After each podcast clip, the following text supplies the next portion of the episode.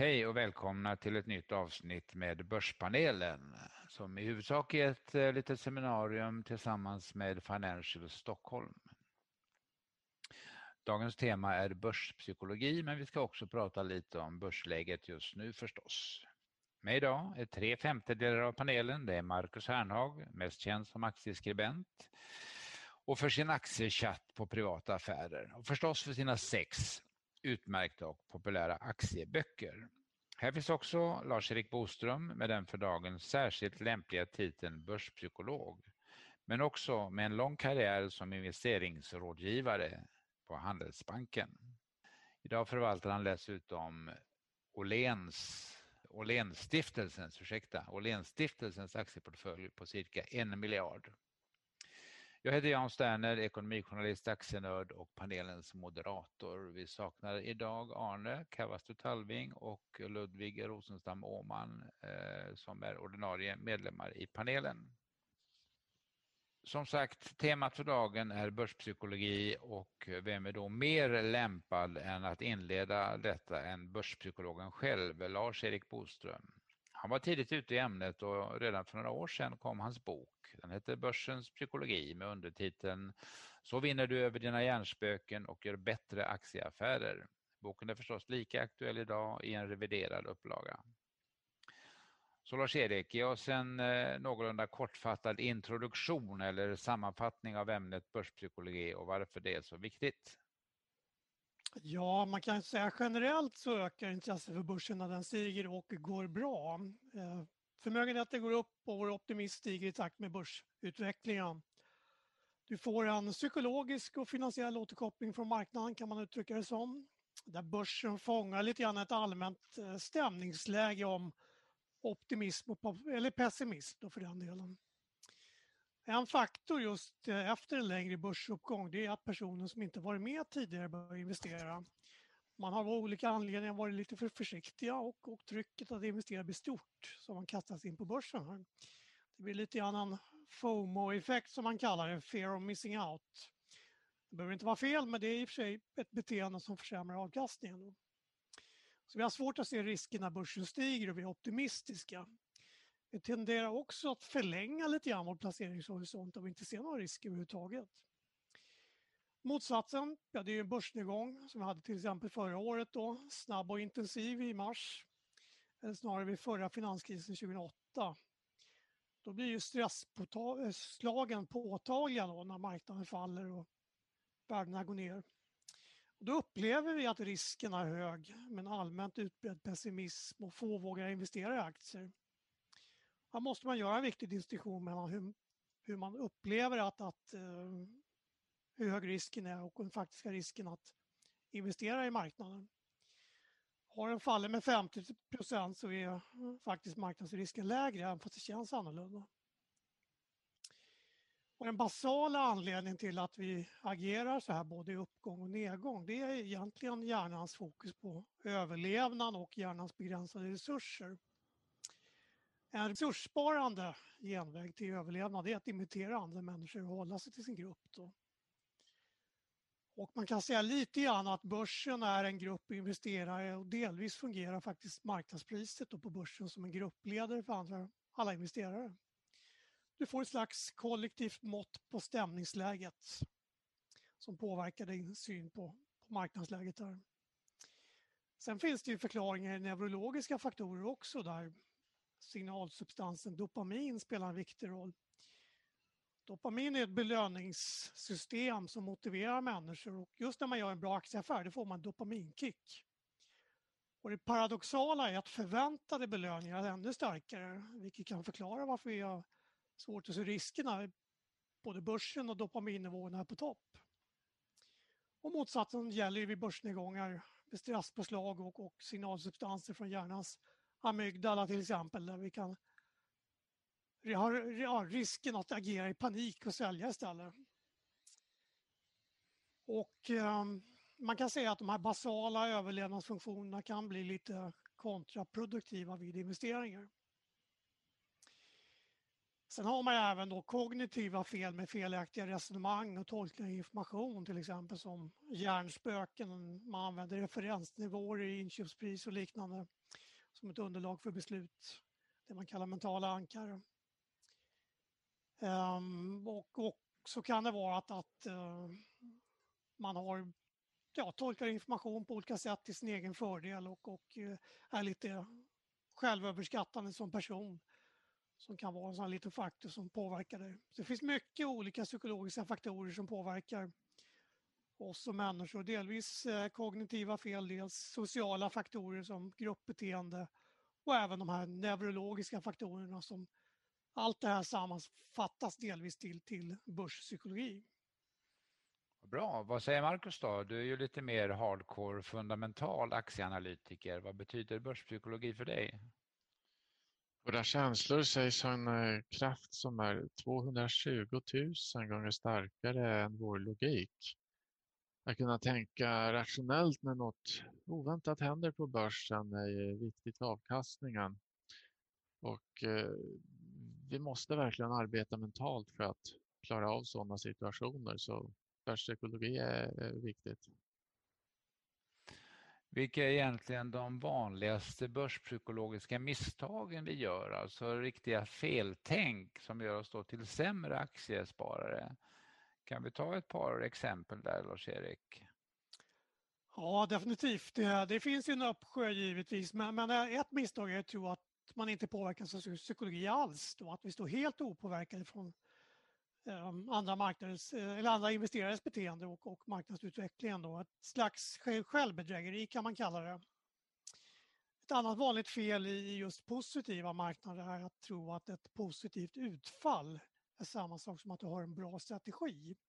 Och det behöver det inte alls vara. Man brukar säga på Wall Street, don't confuse brain with a bull market. Så kanske är lite cyniskt sagt. Sen är ju misstaget att tro att börsnedgångar alltid är psykologi men börsuppgångar inte är det. Det är ofta samma psykologiska faktorer som är i spel. Både upp och nedgångar men ibland handlar det om optimism och i andra fall handlar det om pessimism. Och man kan säga också att det, det, det är inte helt, alltid bara ekonomisk statistik som driver marknaden utan även psykologi i så fall. Marcus, eh, har du något att tillägga? Har du själv gjort något klassiskt psykologiskt misstag? Jag har gjort flera stycken, som till exempel att lyssna på personer som jag inbillar mig hade bättre information och kunskaper, eh, vilket visade sig fullständigt felaktigt. Och det är naturligtvis inte dig jag tänker på då, Marcus, men vad är ditt största misstag? Det är att jag, liksom många andra, haft svårt att köpa aktier som redan har stigit i kurs. Och omvänt att jag eh, har köpt eh, för tidigt i långa nedgångar. Förklaringen till att vi gör så här är ju att det är lätt att lita lite för mycket på bolagets och kursens historik.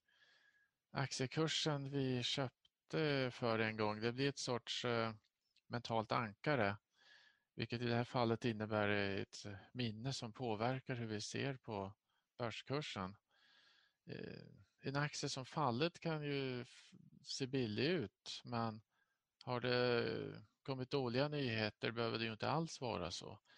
Det kan istället vara en dyr aktie i en eh, fallande trend. Som vanligt brukar det funka att satsa på vinnarna och göra sig av med förlorarna. Inte varje gång, men ofta.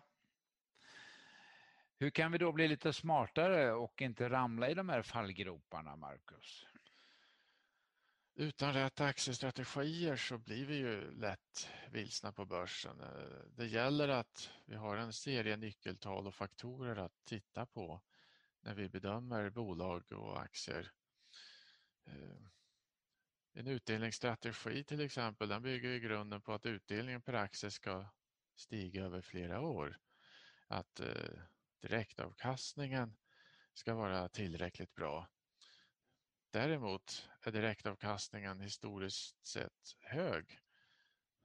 Så att det är en onormalt hög nivå. Då måste vi fundera på varför. Är den till exempel över 8 procent så är det ofta en eh, varningssignal. Eh, för då ska vi inte utgå från att en fallande aktiekurs alltid betyder att aktien har blivit billig. För det kan ju finnas en välgrundad och rationell anledning till att kursen faller så att direktavkastningen räknat på den senaste utdelningen eh, har blivit så hög. Det kan ju till exempel komma en utdelningssänkning framöver. Vad säger Lars-Erik? Vad är ditt tips för att eh, bli smartare och inte eh, ramla i groparna? Ja, lägg med, läs min bok kanske. Men, men skämt åsido, man kan fundera lite grann om man utvecklar en strategi. Det, det, om den passar din investerarpersonlighet eh, och kanske den tid du kan lägga ned på dina investeringar. Då. Men, men tre faktorer är viktiga här när man utvecklar en strategi. Det är att den kanske är lite backtestad, att man, man ser att den har fungerat historiskt. Eh, nummer två är att det finns någon form av finansiell logik i den då, att, att lite grann som Marcus är inne på till exempel med det kan vara utdelningsaktier och liknande. Och nummer tre kan vara, tycker jag, det är att det finns en beteendemässig fördel. Att man utnyttjar andra investerares misstag med, det kan vara en konsekvent um, rebalanseringsstrategi eller någon form av trendföljande strategi. Men också givetvis eh, att man har disciplinen att följa den här strategin också över tid. Det kanske är viktigast när du väl hittar en strategi som du tycker passar dina intressen så gäller det faktiskt att hålla sig till den även när man eh, blir lite nervös och orolig och det blåser snålt där ute på, i börsvindarna. Vi ska också prata lite grann om börsen just nu. Då. Kurserna tuffar ju på i vad som börjar kännas som en evig uppgång och eh, börs, inte ens börsglädje brukar ju vara för evigt. Så var står vi just nu? Ger den färska strömmen av kvartalsrapporter någon vägledning, Marcus? Ja, det tycker jag. Det har varit eh, många positiva vinstvarningar och efter det relativt bra rapporter från börsbolagen. Framförallt resultaten tycker jag har kommit in bra men intäktstillväxten eh, imponerar inte lika mycket. Eh, sammantaget så tycker jag att bolagen framstår som vältrimmade och redo inför en bättre konjunktur och då kommer nog försäljningen också stiga lite mer. Eh, börstrenden känns ju sammantaget som rimlig. Det är klart att det finns gott om kapital på marknaden när rapporterna är bra och bättre konjunkturer på väg. Då, då är det rimligt att börsen går upp. Däremot är uppgången i sig eh, i år eh, lite för brant tycker jag. Jag är som vanligt börsoptimist men eh, jag, jag tror och hoppas att uppgången framöver blir lite försiktigare. Lite lugnare läge men ingen direkt anledning till oro således. Vilka signaler ser du då Lars-Erik som brukar följa börsens eh, klassiska berg och dalbana? Eh, var står vi nu i förhållande till toppen? Ja, det finns ju eh, onekligen finns det lite signaler om, om överoptimism och liknande vilket brukar borga för rekyl. Ofta är rekyler bra Därför att det får lite finansiell och psykologisk balans i marknaden och som, som eh, får dopaminnivåerna att sjunka lite grann.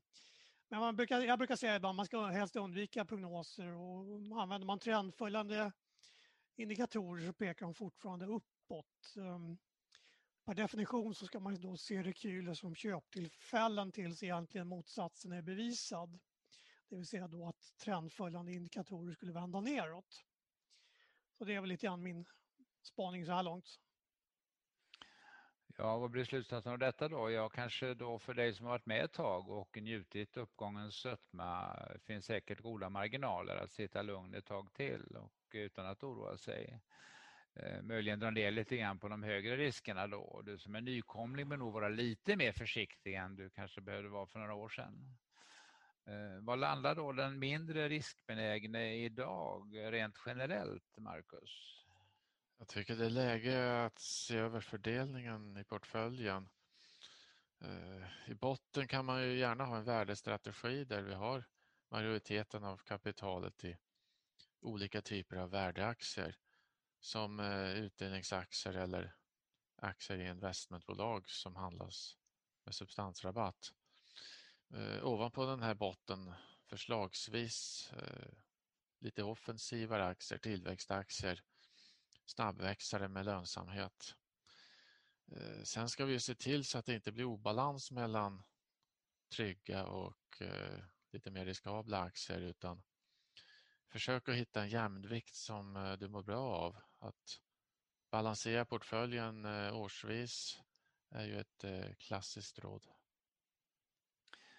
Eh, Lars-Erik, vad är ditt sammanfattande tips i riskfrågan och hur ska man då tänka börspsykologiskt om vi nu råkar ut för ett worst case-scenario med en eh, kraftig börsnedgång? Ja, historiskt har vi ju fått, eh, eller alltid fått varningssignaler i form av en mer utdragen ska jag säga, toppningsprocess med lägre börstoppar och ofta varningssignaler i så kallade tekniska indikatorer. Då brukar just de här trendföljande indikatorerna börja falla, vilket kan vara en signal att ta ner riskerna då. Jag brukar säga att pris går alltid före prognos. Men även om vi får dessa signaler så vet vi aldrig exakt hur stor eller liten börsnedgången blir. Blir det en lång utdragen process under flera år med både upp- och nedgångar? Blir det en snabb kraftig nedgång som vi får eh, som förra året men kanske ännu värre? Det vet vi inte heller då. Sen har ju situationen varit lite grann de sista åren, det är ju egentligen sedan förra finanskrisen att centralbankerna kastar in ännu mer pengar i marknaden för att försöka rädda situationen. För idag har vi lite grann ett, eh, vad ska man kalla det, curlingbeteende från centralbanker att stötta marknaden på olika sätt för att hålla uppe börsnivåer och eh, framförallt räntor nere då. Så man kan säga att det inte helt råder en fri prissättning på vissa finansiella marknader eller i alla fall räntemarknaden. Vilket förvisso då gynnar då risktillgångar. Sen får vi se om det liksom på något sätt kan ta bort risken för kraftiga börsnedgångar. Det vet vi inte idag egentligen. Det är ett litet skyddsnät trots allt, men eh, i regel är det ju så att de stora nedgångarna och eh, börssättningarna på börsen beror ju på något fullständigt oförutsett. Det vill säga någon riktigt stor svart svan som kommer flaxande och eh, det har vi inte så mycket möjligheter att förutse förstås. Eh, någonting sånt skulle möjligen kunna vara idag att eh, när alla börjar glädjas åt att eh, de värsta sviterna av pandemin är över så får vi en ny märklig mutation där inte vaccinet biter på och är tillbaka på ruta ett. Det skulle naturligtvis vara ett väldigt hårt slag för marknaden. Men om det vet vi dess bättre ännu ingenting, liksom vi vet väldigt lite om morgondagen. Eh, till sist då ett par positiva inslag. Vad vågar du köpa just nu, Marcus? Mina aktieköp eh, i april eh, 2021 nu är två bolag och då är det befintliga innehav som jag har ökat på. Det ena är Cibus Nordic, det är månadsutdelande fastighetsbolaget. Det äger matbutiker och ger en bra direktavkastning som lockade mig att köpa lite mer.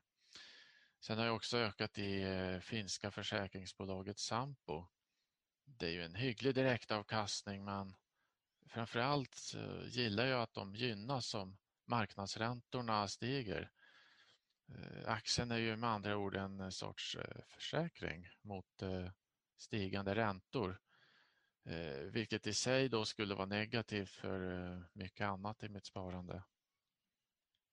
En försäkrande försäkring. Ja, det var lite defensivt där Magnus, eh, Marcus, men ehm, eh, vad sa vi? Cibus eh, fastigheter med livsmedelsbutiker i första hand och Sampo försäkringsbolaget med säte i Finland.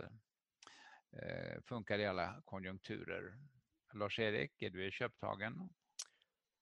Ja, jag har en liten annan, lite udda spaning får jag väl kalla det, lite mer vågad. Men jag har kikat en del på korgar av råvarupriser som till exempel då CRB's Commodity Index som består av 19 råvaror med allt från koppar, guld, zink, sojabönor, vete och med lite annat. Och Det här indexet toppade 2008 och befinner sig nu i en kan man kalla det, 12-årig korrigering eller nedgång till och med förra året. Sen dess har indexet och en del av de underliggande råvarorna stigit ganska ordentligt där och förvisso börjar närma sig en rekyl. Då, men, men det, det som kan vara intressant här, i det här det är om vi skulle få en bestående stigande råvarucykel. De brukar ju vara ganska konsekventa när de väl vänder. Och då skulle ju till exempel bolag som Epiroc och Lundin Gold och, och Boliden kunna bli intressanta. Eh, men jag skulle nog avvakta lite grann en, en rekyl i råvarupriset och verkligen få konstaterat att det vänder upp igen. Då tror jag det kan vara intressant att delta i den cykeln.